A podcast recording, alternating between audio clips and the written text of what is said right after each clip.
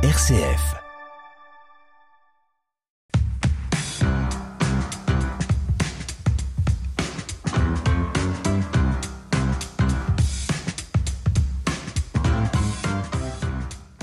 Merci d'être avec nous aujourd'hui euh, sur RCF Sarthe dans la force des différences, l'émission qui tend le micro à nos associations sartoises engagées en faveur de la solidarité.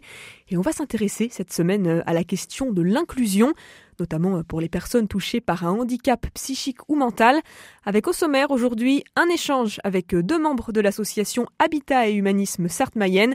Et puis en deuxième partie d'émission, nous serons avec la délégation sartoise de l'UNAFAM. Merci d'être avec nous.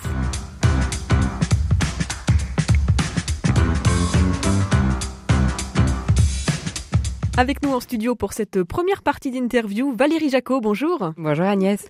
Vous êtes directrice de l'association Habitat et Humanisme Sarthe-Mayenne et vous êtes venue en compagnie de Gwen Kersual. Bonjour Gwen. Bonjour Agnès.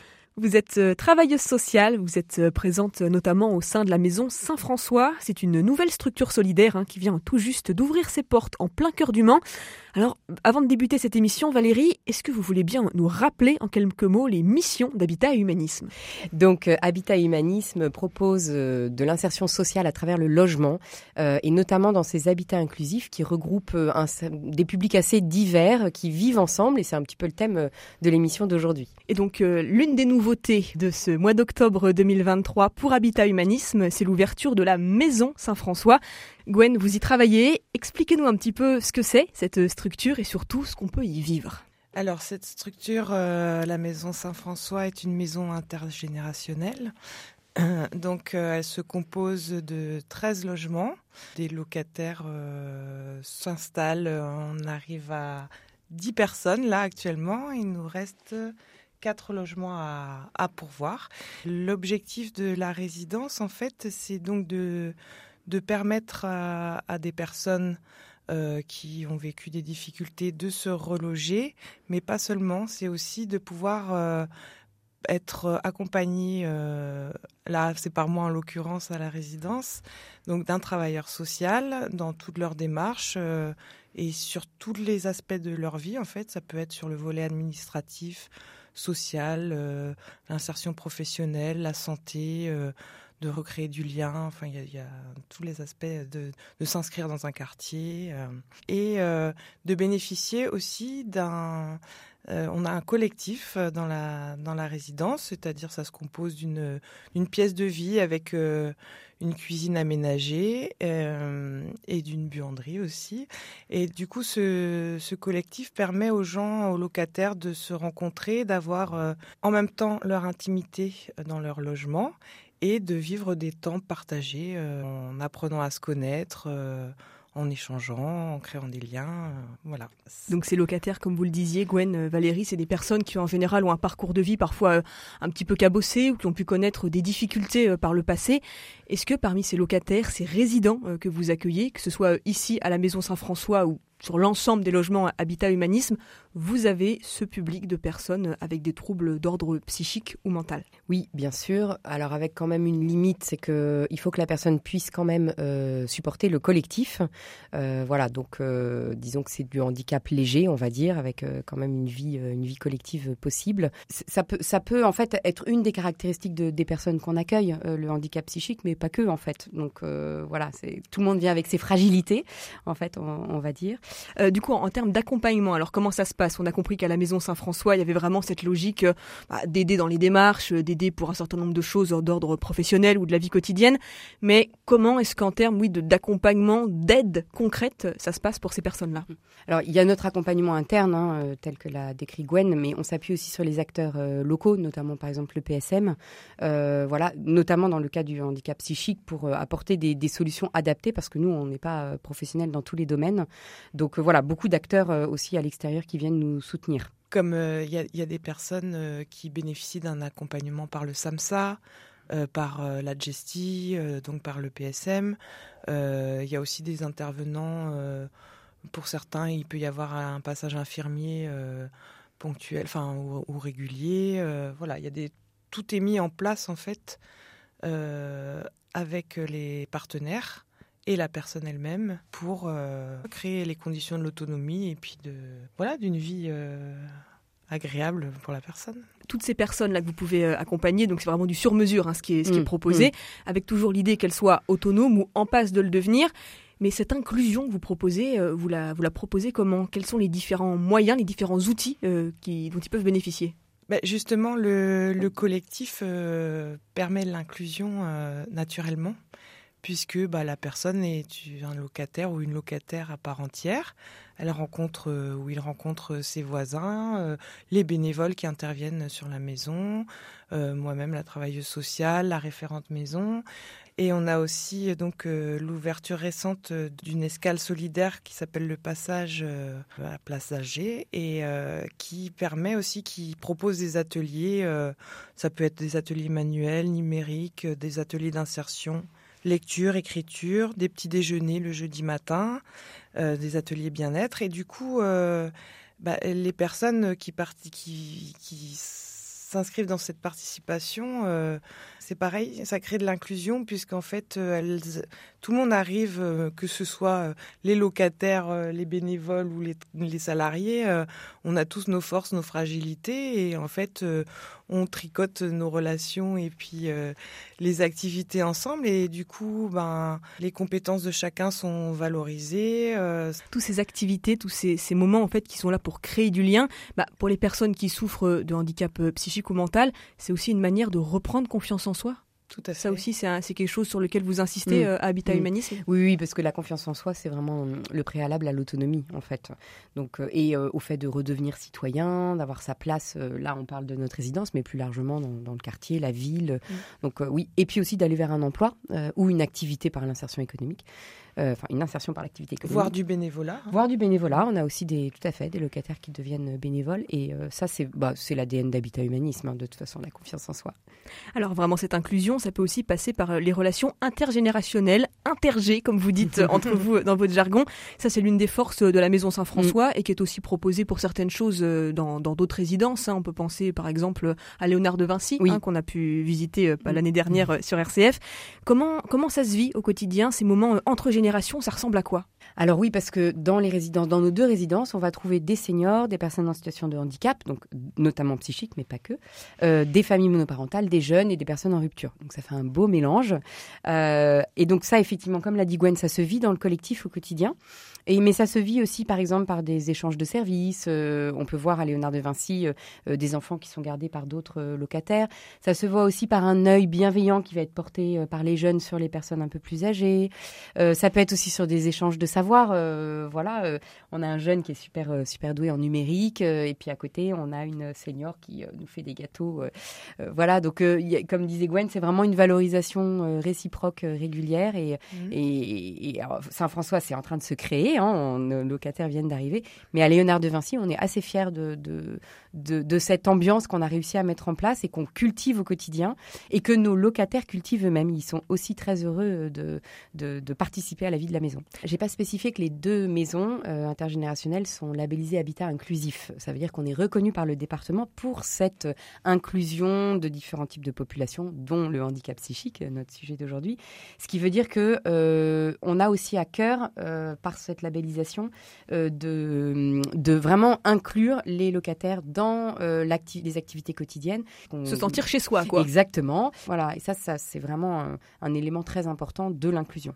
Alors au niveau des différents lieux, des différentes adresses que propose Habitat Humanisme pour ses logements ou pour simplement ses activités, on a parlé donc de la Maison Saint-François, on connaît la Maison Saint-Damien, il y a l'escale solidaire Place d'Alger, mais vous vouliez aussi ajouter un petit mot, Valérie Jacot, sur les pensions de famille.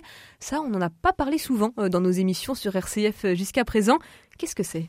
Alors, on n'en a pas beaucoup parlé parce que on a une pension de famille qui est en projet, donc euh, voilà, qui ouvrira d'ici euh, deux ans, a priori, selon le temps d'étude des travaux. Alors, une pension de famille, ça fonctionne un petit peu comme une résidence intergénérationnelle. C'est plutôt pour des personnes seules. Et ça s'adresse euh, à un public qui, a priori, ne sera pas en capacité de se réinsérer dans, la, dans, la, dans la vie. Ce qui veut dire que dans les pensions de famille, on a un accompagnement qui est encore plus poussé que celui qu'on vient de décrire. Renforcé, quoi. Renforcé, voilà, vraiment encore plus personnalisé. on a euh, un, accompagnement qui se fait sur six jours au lieu de au lieu de cinq, avec parfois des astreintes, etc. Et donc ça s'adresse, euh, bah, en parlant du handicap psychique, ça, ça, ça, peut s'adresser à des personnes qui ont un niveau de handicap plus élevé que dans les résidences intergénérationnelles, qui sont beaucoup moins autonomes. Il va y avoir beaucoup plus de repas pris en commun. C'est quand même des logements avec une kitchenette, mais euh, voilà, il y a beaucoup beaucoup de choses qui seront faites euh, en, commun. Et donc euh, voilà, donc ça c'est un, projet qu'on a d'ici deux ans. Et on sent que c'est un vrai besoin sur le territoire. Malheureusement, hein, on voit des situations de, psychiques qui se dégradent énormément. J'allais dire justement, ça répond à une, nécessité, mais vous l'observez comment? Qu'est-ce qui vous fait dire que là, entre guillemets, il y a un créneau et vous mm. savez que ce sera porteur? Alors déjà les pouvoirs publics et les autres associations, hein, parce que on est toujours dans un écosystème, donc ça on le sait. Mais aussi nous dans les situations qui, arrivent, euh, qui demandent un logement euh, actuellement chez Habitat Humanisme, on voit hein, des personnes qui sont vraiment dans des, dans des, dans des situations psychologiques très très compliquées, soit euh, liées à des situations familiales qui se sont dégradées avec de la violence, des ruptures professionnelles aussi, hein, qui du coup ont fait des dégringolades très rapides, et donc bah, une inclusion sociale qui devient vraiment difficile. Est-ce qu'il y a un point que vous souhaiteriez ajouter avant de passer maintenant au volet actualité, ou peut-être est-ce qu'il y a quelques dates, quelques événements que vous souhaiteriez nous partager euh, pour Habitat Humanisme Sarthe-Mayenne euh, dans les semaines qui viennent? Alors déjà, dans les semaines passées, il y a eu plein de choses. On a fait un apéritif des voisins à Saint-François, on a fait un apéritif des voisins à l'Escale. Voilà, et puis bah, vous savez qu'on est installé maintenant dans nos nouveaux locaux, donc avec la rentrée, euh, voilà, tous nos bénévoles ont pu les visiter. On commence à bien apprécier d'avoir de l'espace, donc c'est super. Ça, c'est la nouveauté, ça. Voilà, exactement. La grande nouveauté, c'est quand même vraiment l'ouverture de notre escale qui a, qui a trois semaines. voilà, donc tout le monde peut venir. Il n'y a pas forcément besoin d'être en précarité, ça peut être aussi euh, avoir besoin de rencontrer du monde, euh, voilà, d'être un peu isolé. Euh, ça peut être des étudiants aussi qui, qui ont, envie, bah, qui, peuvent être seuls hein, au milieu de leurs cours, des personnes âgées. On a vraiment plein de propositions avec des partenaires extérieurs, mais aussi beaucoup d'associations qui œuvrent comme vous en fait en faveur de l'inclusion et du lien social. Exactement, exactement. Et ça va vraiment de thématiques. voilà, bah, Gwen parlait de lecture, donc par exemple de lecture suivie d'un livre ou d'écrire à partir d'un mot ensemble, mais on a aussi un, sophrologue qui vient. Euh, et puis on a toujours le petit déjeuner le jeudi. Voilà. Donc vraiment, euh, venez euh, juste prendre café. Il n'y a pas besoin d'être forcément en précarité. L'objectif, c'est une belle mixité sociale comme on sait faire chez Habitat Humanisme. Un grand merci à toutes les deux. Valérie Jacot, euh, directrice euh, de l'association Habitat Humanisme Sarthe-Mayenne. Vous étiez en compagnie euh, de Gwen Kersual, travailleuse sociale à la Maison Saint-François. On vous dit à très bientôt. Avec plaisir. À bientôt. On va marquer une petite pause dans cette émission La force des différences, hein, consacrée, on le rappelle aujourd'hui, à l'inclusion des personnes en situation de handicap mental ou psychique. On sera dans quelques instants avec les membres de la délégation sartoise de l'UNAFAM.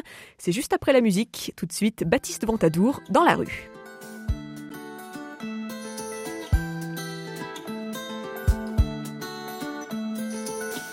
Elle était là, bien avant moi, elle m'attendait pas. Elle m'a ouvert les bras, comme elle le fait parfois. Comme une grande sœur un peu sévère, mais accueillante. Elle peut faire peur, parfois glaciale, parfois brûlante. Je me suis trouvé en me perdant dans tout son chahut. Sur ses pavés, sur son bitume dans la rue. M'appelle, tu seras toujours là je t'ai vu, je te crois, on s'est bien entendu. J'aime tellement retourner chanter, chez toi, chez moi, dans la rue. Retourner chanter, chez toi, chez moi, dans la rue.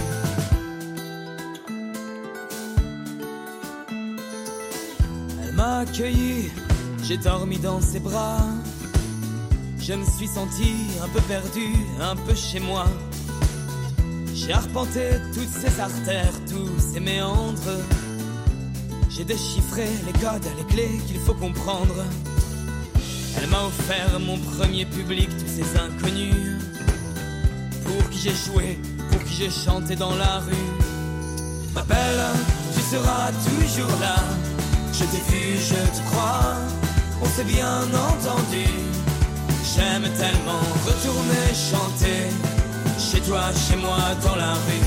Retourner chanter. Chez toi, chez moi, dans la rue. Et tard le soir, j'ai rencontré sur mon chemin.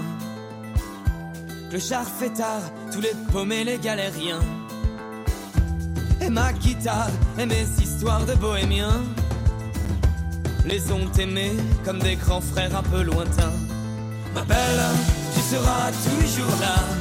Je t'ai vu, je te crois on s'est bien entendu. J'aime tellement retourner chanter, chez toi, chez moi, dans la rue.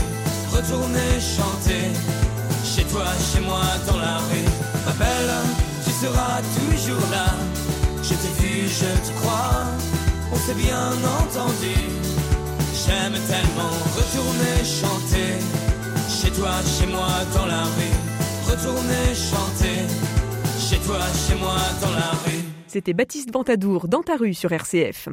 Nous sommes toujours euh, dans la force des différences, l'émission qui tend le micro à nos associations sartoises engagées pour la solidarité. On s'intéresse aujourd'hui euh, au thème de l'inclusion des personnes en situation de handicap psychique ou mental. Et pour en parler avec nous, l'UNAFAM 72, l'Union nationale de familles et amis de personnes malades et ou handicapées psychiques. Pascal Boucherie, bonjour. Bonjour Agnès. Vous êtes délégué référent départemental de l'association. Et Philippe Viguier, secrétaire adjoint en charge de la communication, est avec nous également. Bonjour Philippe. Bonjour Agnès, bonjour aux auditeurs. Pascal Boucherie, en une minute, top chrono, rappelez-nous, si vous voulez bien, les missions de l'UNAFAM. Donc l'UNAFAM est quand même une très belle euh, association, euh, vu qu'on a fêté euh, ses 60 ans au mois d'août. Comme vous disiez, Agnès, on est là pour accompagner, accueillir la famille et l'entourage d'une personne en souffrance psychique pour pouvoir l'accompagner au quotidien. Et on sait que c'est quelque chose de très important pour que la personne puisse avoir un rétablissement, même si on sait que c'est long, mais puisse un jour avoir la possibilité de vivre avec sa maladie, comme nous tous. Donc nous, l'UNAFAM, c'est ça, c'est surtout enlever de la culpabilité aux gens, aux familles, et puis les accompagner, voilà, pour pour mieux comprendre. Et dernière chose aussi importante à l'UNAFAM que l'on, même si c'est pas toujours entendable sur les familles, surtout dans les premières fois où elles viennent nous voir, mais c'est surtout qu'elles prennent soin d'elles, les familles. C'est-à-dire qu'aujourd'hui, on sait pertinemment que c'est très très compliqué d'être aidant et peu importe la personne à aider, mais ça peut être très vite très épuisant pour les dents. Et c'est quelque chose qu'on qu'on donne de manière récurrente à nos familles. Prenez soin de vous aussi pour être en meilleure capacité d'aider votre proche. Alors euh, justement, euh, Pascal Boucherie, quels sont euh, les troubles ou je dirais les situations d'une manière générale auxquelles sont confrontées les familles que vous recevez? Ça peut être quoi? On, a des, familles, enfin de l'entourage qui viennent nous voir avec des qui peuvent avoir ne pas avoir de, de diagnostic de poser. Il y a un premier phénomène psychotique, par exemple, une première forte décompensation, et elles cherchent déjà à, à comprendre comment comment elles peuvent aider. Après, une fois que les diagnostics sont posés, les maladies que nous rencontrons pour nos proches, ce sont des maladies comme la bipolarité, la schizophrénie, dépression sévère et résistante principalement. Et on parle un peu euh, de tout ce qui peut être TOC, borderline. Et on a aujourd'hui euh, des, familles qui viennent nous voir avec un trouble anxieux de leurs proches. On a de plus en plus de parents, de jeunes enfants qui viennent nous voir et voilà, ça rentre dans la maladie psychique avec de l'anxiété. Euh, j'ai du mal à aller à l'école, je me renferme sur moi-même. Tout ce qui est trouble anxieux, c'est aussi quelque chose. Alors, ça regroupe beaucoup de choses, mais voilà, mais qu'on est bien. Les, les familles peuvent venir nous voir, même s'il n'y a pas de diagnostic de poser. Plus les familles viennent nous voir tôt, mieux on va être en capacité pour elles de comprendre et nous de les accompagner au plus tôt euh, dans leur, parcours qui, qui est pour certains euh, quand même relativement compliqué. Les personnes qui souffrent de ces troubles psychiques, mentaux, etc., elles souffrent d'une grosse, grosse stigmatisation.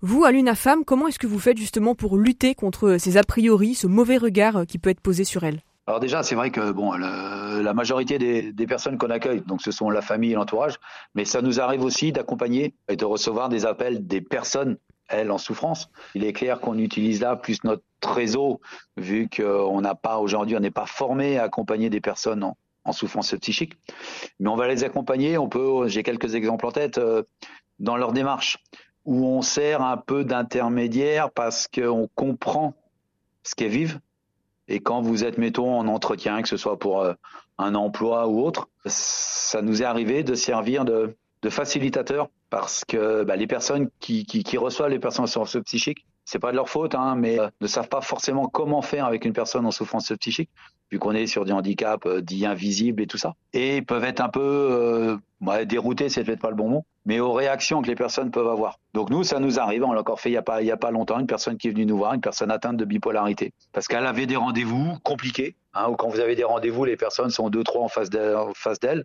et puis bah la, la pauvre personne, elle comprenait pas ce qu'on lui reprochait et tout ça. Donc nous, voilà, elle nous a sollicité et on est allé. Il y a eu un de nos bénévoles qui a servi de voilà de facilitateur et d'intermédiaire. Donc euh, même si on est famille, on est de temps en temps amené à aider les personnes en souffrance psychique. et l'autre, euh, l'autre chose que l'on fait euh, c'est pas l'accompagnement, mais c'est surtout le, pour justement ce que vous disiez Agnès sur la partie euh, lutte contre la stigmatisation, c'est de faire travailler sur des choses institutionnelles, on va dire la démocratie sanitaire, des choses comme ça. On intègre des personnes, soit de groupes d'entraide mutuelle, on en a déjà parlé euh, à votre antenne, euh, soit de collectifs d'usagers hein, qui se regroupent pour faire entendre leur voix. Euh, et nous, on sert de, bah, de nouveau de facilitateurs. On les intègre dans des commissions sartoises sur la santé mentale. On les intègre euh, aux commissions des usagers à l'établissement public de santé mentale. Donc, euh, on n'est pas dans l'accompagnement direct par rapport aux soins qu'ils ont besoin. Par contre, on les accompagne, et ça, c'est vraiment le rôle de notre association. Je ne vais pas dire les chaperonner, mais les intégrer dans différentes institutions où la parole de l'usager est encore plus importante que la nôtre ou de certains professionnels. Parce qu'ils vivent les choses. Donc, euh, quand vous les interrogez et que vous voulez réfléchir à des, euh, à des nouvelles modes de fonctionnement, des nouveaux modes de fonctionnement, bah, c'est quand même bien de recueillir la parole de l'usager qui, lui, va être confronté à ce que nous, tête pensante, on veut mettre en place. Et donc ça, c'est quelque chose que l'on fait au sein de l'association, surtout à ce que ces personnes-là soient écoutées. Alors je reviens vraiment, Pascal, euh, sur ce que vous disiez tout à l'heure, cette personne que vous avez aidée, par exemple, celle-là qui souffrait euh, de bipolarité, qui a eu besoin un petit peu, oui, d'être facilitée dans sa démarche, dans ses relations.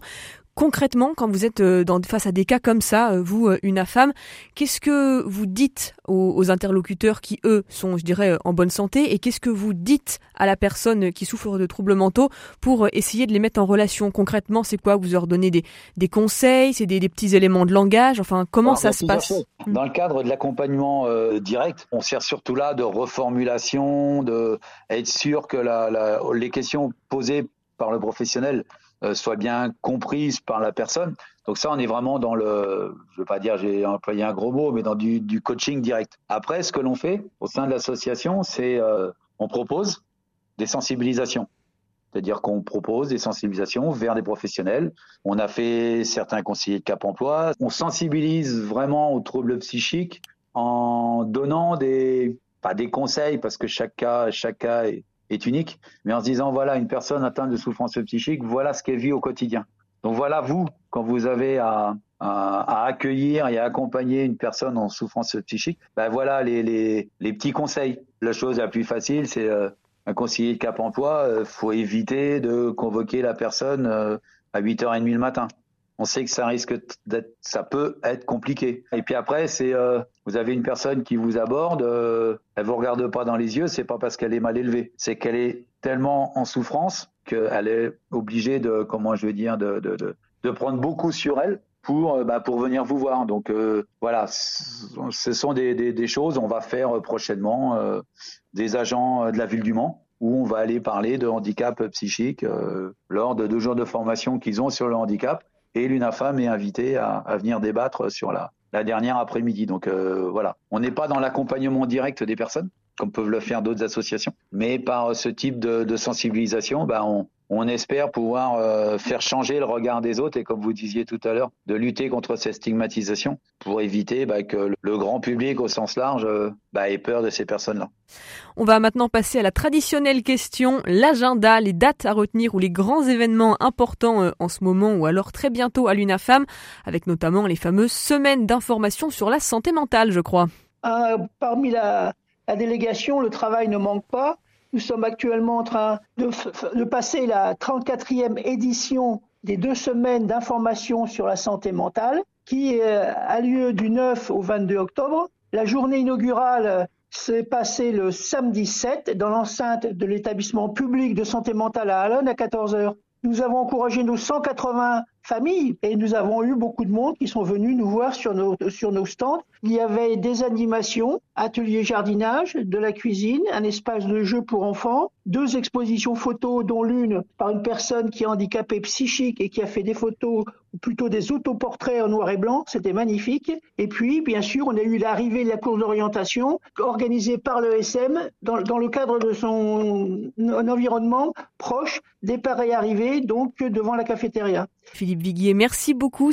Merci à vous également, euh, Pascal Boucherie, un délégué de l'UNAFAM pour la Sarthe. On vous souhaite plein de belles choses pendant ces deux semaines euh, des CISM, les semaines d'information pour la santé mentale.